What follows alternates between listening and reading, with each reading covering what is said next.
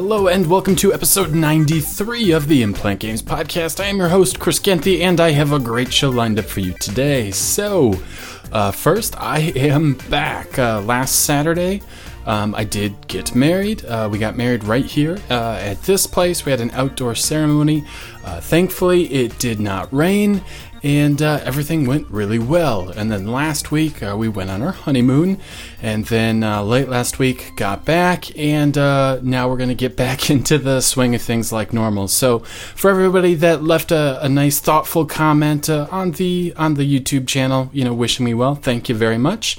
And uh, let's go ahead and get started with the news.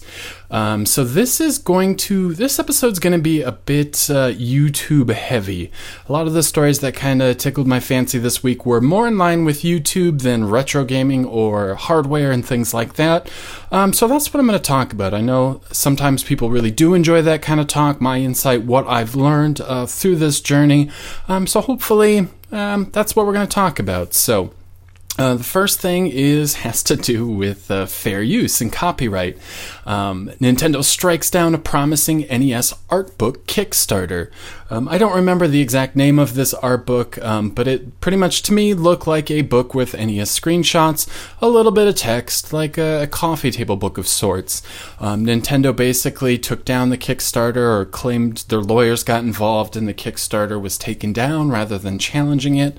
And, uh, you know, it kind of always when I read these things, it always makes me think about fair use and how it applies to videos um, and transformative art and, and things like that. And whenever I talk about this, there's always a great discussion in the in the comments.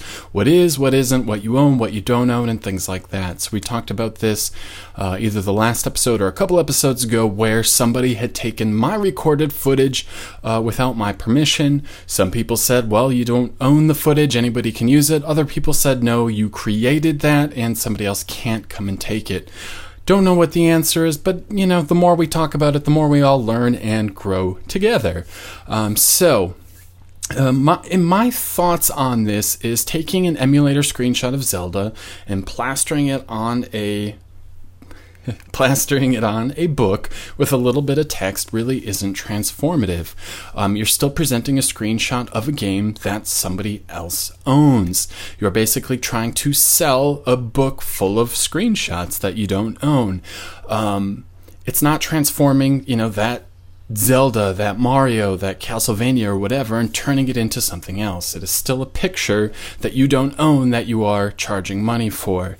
Now, I tend to stay away from the monetary gain uh, aspect of copyright and fair use because it really has nothing to do with copyright and fair use.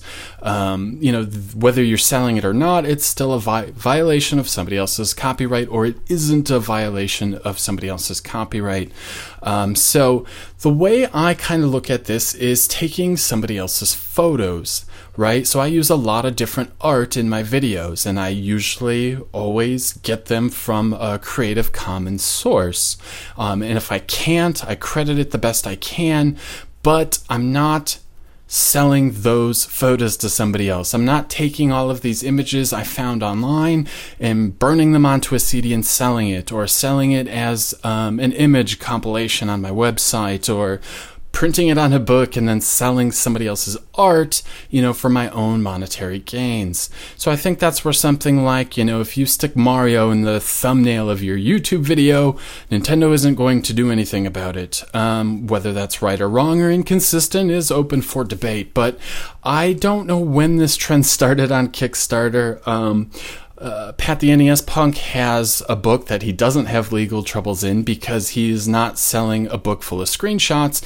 He's selling like a history book. Um, and the images that are there are for reference purposes, not you know the entire point of the book and that's kind of the difference taking a box shot a couple of screenshots and a picture of the cartridge that's not what you're selling you're selling the history of the NES whereas you take an NES art book and are selling you know screenshots from an emulator, you're not really, you know, now you're kind of in a weird area where your product is somebody else's art versus something like Pat the NES where his art is, you know, what he is selling, those words that he is writing, the information that he's gathered, his star ratings, and the other pieces are reference material, uh, which is allowed. So, I don't really think anyone got too upset with this because to me it seems so obviously wrong. But NES strikes down a promising NES art book on Kickstarter. That's my thoughts on it.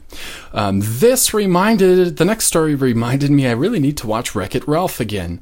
Uh, Wreck It Ralph 2 is coming out in 2018. I believe this was made by Disney, um, but Wreck It Ralph was a movie, and uh, 3D animated movie that I never got into. Someone told me to watch it. I watched it and I absolutely fell in love. I thought it was really charming. Thought it had a really lot of really nice throwbacks to like Street Fighter, to Sonic the Hedgehog, to Q*bert.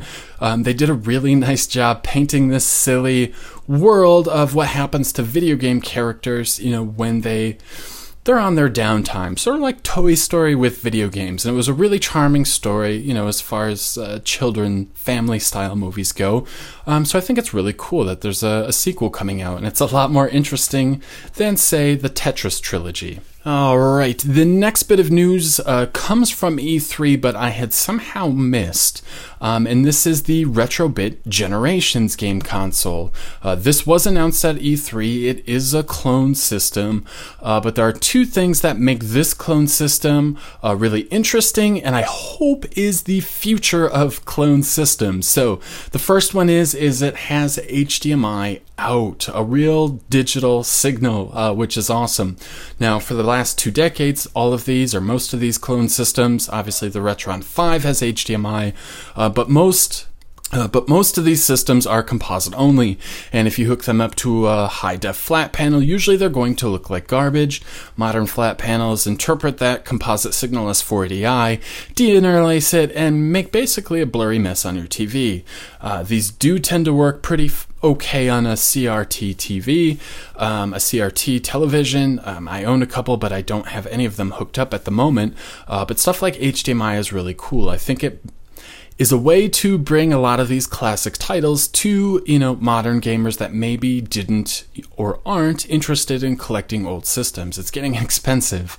Um, it does have composite, it does have HDMI, but what's really cool is it's supported by um, I believe Data East and Capcom. And from what I can tell, these appear to be the arcade versions of some of these titles 1942, 1943, uh, Ghost and Goblins. There's something like 60 titles. I'm sure many of these have never been ported to another system um, or maybe even ever released on some sort of arcade compilation disc. So I think that's really cool. Um, I hope that we start to see more systems like this. Um, we all for the most part, you know, are sad or are resistant to the change to digital distribution, buying games digitally and never owning a physical object.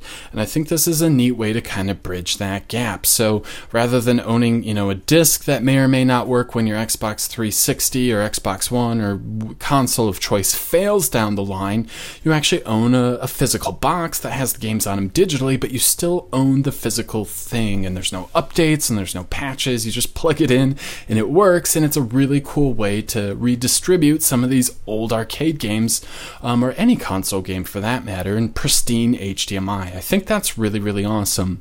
Um, it also has Genesis style controllers, which are usually pretty good. I do own a couple of clone Genesis controllers, uh, TV game type of deals. EA had a couple. Um, the D pads are never as good as like the six button Genesis pad or even the Sega Saturn controller, but still, uh, it's a classic style of controller. And uh, I don't see myself buying one of these, but I can see something like this in the future really grabbing me. Um, this would be a really cool way to have uh, a Dreamcast 2. Um, you know, not trying to have uh, you know a phantom console, but something you know like a little Android machine. You know, you plug it in HDMI, and you have a bunch of of Dreamcast games on there and it just works. That to me would be really, really cool, especially for a lot of those rare titles. Um, and again, Dreamcast stuff is expensive. The hardware, they didn't sell that many of them. A lot of them, I'm sure, are gone. And stuff like this, like the Retro-bit Generations, I hope is how kind of this classic hobby, you know, continues to evolve into the future.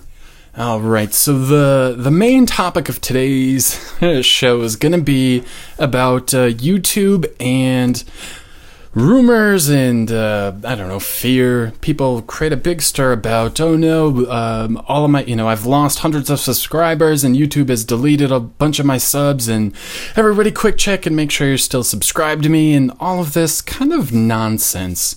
Um, and it kind of drives me nuts when people kind of create that false fear. Now, I know it makes for an entertaining YouTube video, and it's always fun to gang up on Google and YouTube and, and call them, you know, this evil company that's screwing over everybody and all of that. But at times I feel like people don't apply any real logic. So I've been watching, like every YouTuber, pay attention to my subscribers, uh, views, and revenue and try and keep track of what is working and what's not working, um, and try new things and see if those are working and not working and just pay attention. Um, so this started on June 14th. So just uh, just less than a month ago, everybody had a massive boost in their subscriber count. Like five to ten times more subscribers that day than they normally get. Now, that's usually a red flag. Either one of two things are happening. Either one of your videos magically, you know, worked in Google's algorithm and you're getting thousands or tens of thousands of views you don't normally receive, which is causing subscribers. Uh, but that's not what happened on June 14th. On June 14th, everything was the same except for the, the subscriber count. So I think I had like 49 that day, which is about five times more than usual. And none of my videos had gone viral or whatever you'd want to call it. So you wait two days and you check your Google Analytics, and you can see that on that day I had 10 subs, not 49. And this trend continued for the next two weeks. So for the next two weeks, I would get 20 subs a day when I'd usually get seven or eight. And it didn't really make any sense because the total subscriber count didn't match the Google Analytics. The Google Analytics looked fairly normal. However, the subscriber count was growing astronomically. It was insane. Um, at one point, it was like 400 over the past uh, 30 days. Um, but Google Analytics was reporting 270, so there's a big discrepancy of about 130.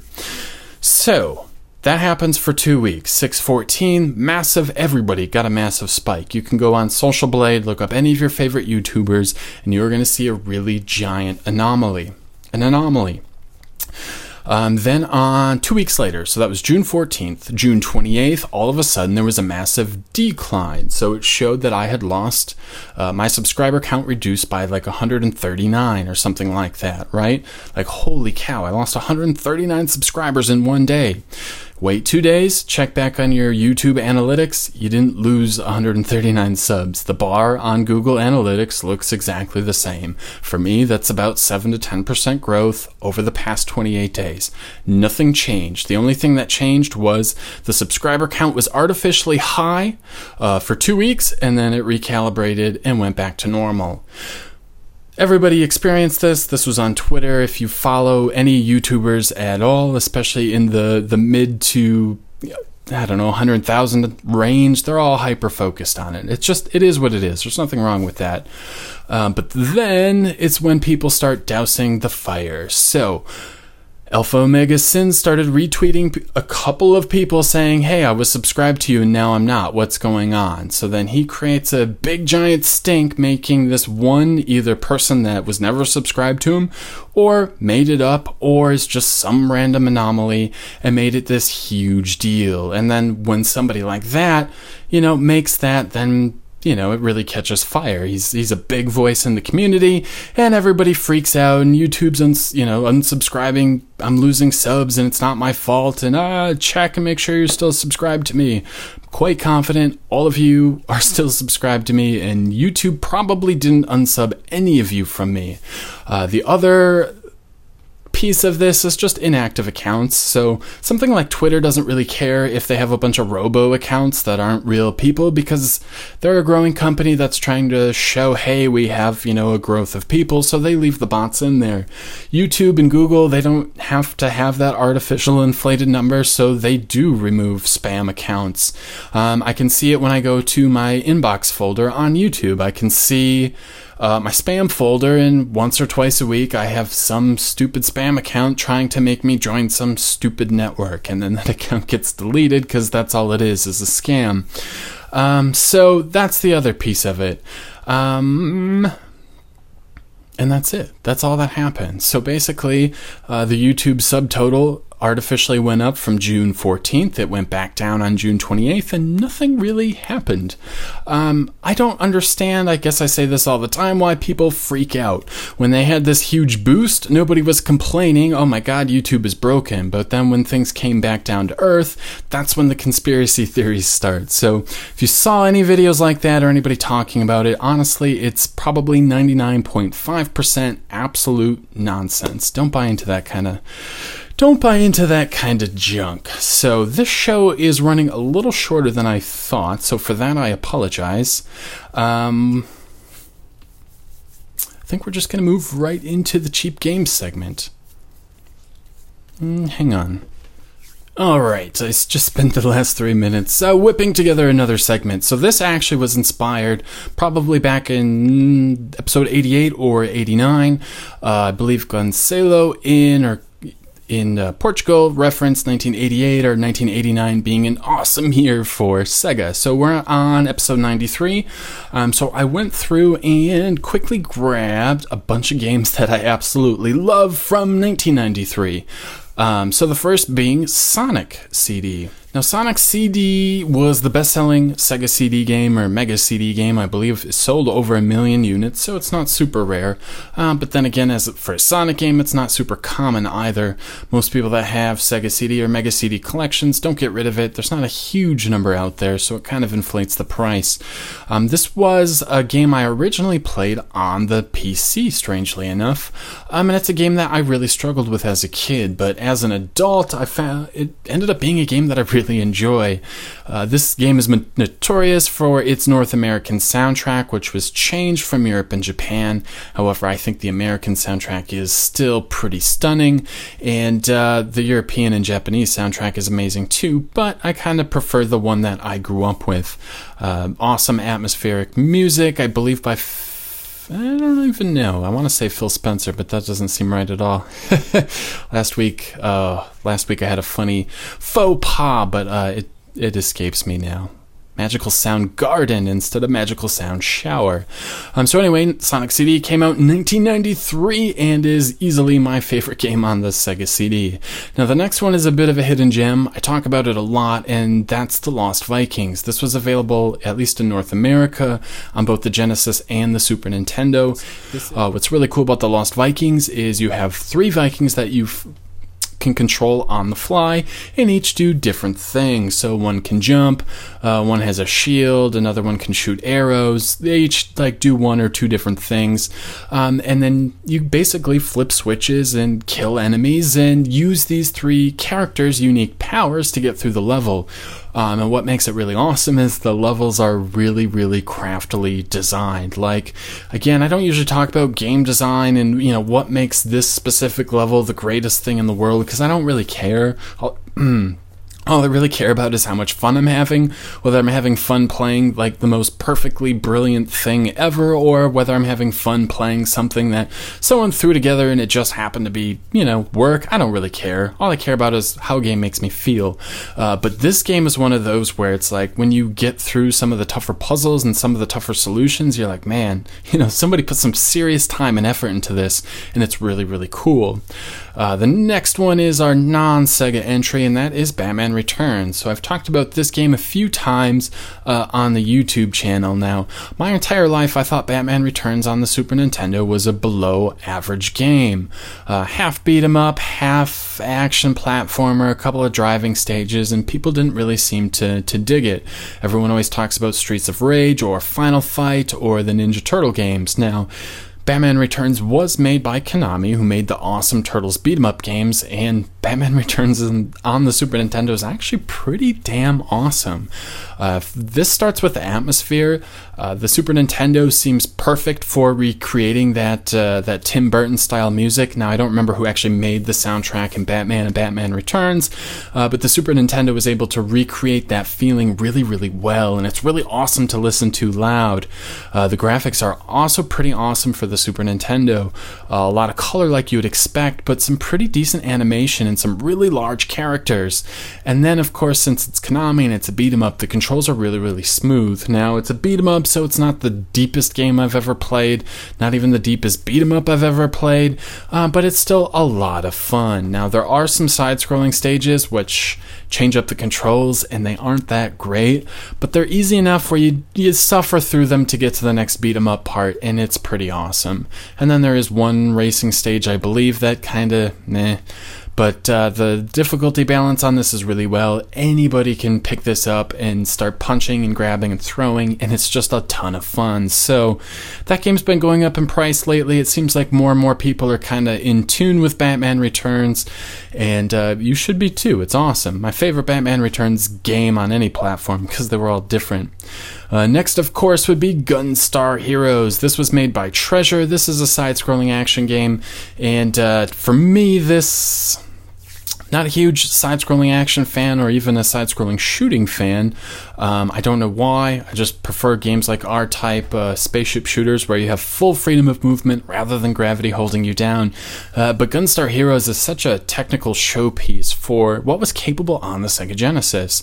Now, remember, this came out in 1988 in Japan, um, so this was five years later, and they really pulled out all the stops with some really awesome line scrolling effects, pseudo 3D effects, and just an absolutely huge amount of bullets on the screen at any given time. And it's really, really elevates the game. Now, the boss fights in this game are pretty awesome. That's what the game is known for. Uh, they can be particularly hard until you learn the patterns, and learning patterns is part of trial and error and what can make a lot of these classic games fun. So, I want to say Gunstar Heroes is actually owned by Sega, not Treasure, so it's been re released on a million different compilations, but one of my favorite games from 1993. Now, the next game is the most expensive on the list, unfortunately. When I bought this game, it was 20 or 30 $30.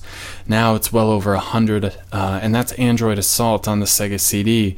This is a side-scrolling uh, shmup or shoot 'em up.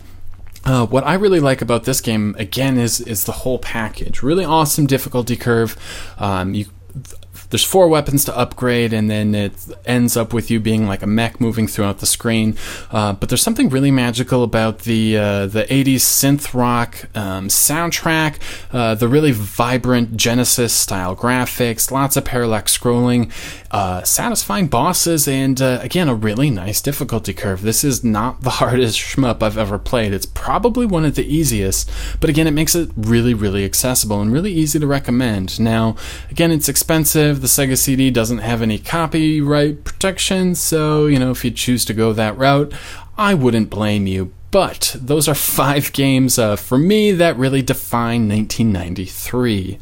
So now let's move to the end of our show. Now that we've got this filled up uh, into something a lot better, and that of course is the cheap game segment of the show. So collecting video games, collecting retro video games can be very expensive, uh, but it doesn't have to be. There are a ton of awesome games out there for under $5. So like always, I'm going to look at two one that I paid $5 for but is more expensive today, another one that I paid less than $5 for that you can get for less than $5 today. And like uh, the last episode, these are both going to be Xbox games again. Now, I've been kind of going on an Xbox binge lately, um, so I'm going to try and mix things up in future episodes so it's not always Xbox, but that's what I've got today. Now, this I paid, I'm going to try and not screw up the camera. This I paid 99 oh there it went. This I paid 99 cents for, and this is EA's Black for the Xbox. Now, if you're subscribed to the YouTube channel, I did just do a big review of this game. Um, this was released in 2006, uh, so that's after the Xbox 360 already came out uh, in the US. Um, so it didn't sell like a million units or anything like that. Um, and it goes for between 8 and $10 today, at least on eBay. I'm sure you can find this cheaper actually in the wild. Uh, people not clued into um, you know, how much this game does go for now. Um, but this game I actually fell in love with. This is a first person shooter. Now, I'm not a huge first person shooter fan, but like I mentioned a few moments ago, I absolutely love games like Gunstar. Uh, and to me, Black is like if Gunstar Heroes was a first person shooter. This game is all about the visuals and all about the audio, and it has some of the most satisfying shooting I've ever experienced in a first person shooter. Every bullet, every hit, every everything that you do is exaggerated and feels like a special event. Every time you pull the trigger, something amazing happens, and it makes it a lot of fun to play. It's a, it's a short game, single player only. Again, something that appeals to me. Um, I sat down, I got through it in six hours, and uh, easily my favorite single player campaign in a first person shooter uh, ever so far. The only thing, the things I really have to compare it to would be Halo. Um, this blows Halo away as far as the single player campaign goes, and then Red Faction, uh, which I didn't particularly enjoy, so, you know, the bar is low there. Uh, the story in Black is not as good as either of those games, but it does have some cool FMV, live action FMV, like in the old days, which again I thought was a really cool touch. So if you see Black for less than a fiver, definitely pick it up. Even if you're not into first person shooters like me, I think you'll really dig it. Just a sweet, sweet, fun game. Really reminds me of Gunstar Heroes. If Gunstar Heroes was a first person shooter, uh, the biggest complaints, uh, from what I can tell, are people kind of felt like the enemies were meat sponges, took too many shots to take down, and then the checkpoint system um, there's not a lot of checkpoints in the game. Now, I tend to play very conservative when I play first person shooters, and this goes back to the Halo days. If you remember Halo 1, uh, the pistol was the best weapon in the game. You could zoom in, three shots to the head, pretty much every enemy went down. It was a really great weapon, so that's kind of how I still play first person shooters, and Black plays into that really well. Just about every weapon, uh, you can zoom in, few shots to the head or one really well placed shot to the head and they go down. Uh, if you're more the aggressive type where you want to put it on full auto and then, you know, get up close and personal, you're probably going to have uh, a different experience than I had. So keep that in mind. The next game still goes for less than $5. This was recommended to me, I believe, by Too Quick uh, on YouTube, so thank you for pointing this out. I paid $4.99 for this. You can buy this on eBay right now with shipping for $4 or less. This is a platformer, a 3D platformer, and uh, it actually happens to be a pretty awesome one at that. Um, the premise of the game is fairly simple. It's a 3D platformer. The levels are mostly linear, um, but as you progress through the game, you gain new powers and you can turn into different reptiles that do different things. So early on, you are this guy and he has, you know, a double jump and things like that. And then the next one you get uh, is someone who can create bombs and uh, you can roll those bombs at different characters. And what I really enjoy about this is that the level structure is kind of pushes you to use the different characters. So instead of just being a weird gimmick, oh, I can roll bombs, uh, it's actually integral to the gameplay, and I love stuff like that. It makes it a lot of fun to, to play around, experiment, and solve puzzles, and you know that gives you a feeling of reward and satisfaction. So, uh, Scaler, I will probably be playing through to completion over the next week or two and giving that a proper review. Uh, that was on GameCube and PlayStation 2, at least in America, and uh, is totally worth uh, your four or five dollars. All right, guys, so that is going to do it for this show. So it was good to be back, and uh, let's see, how do we end this show?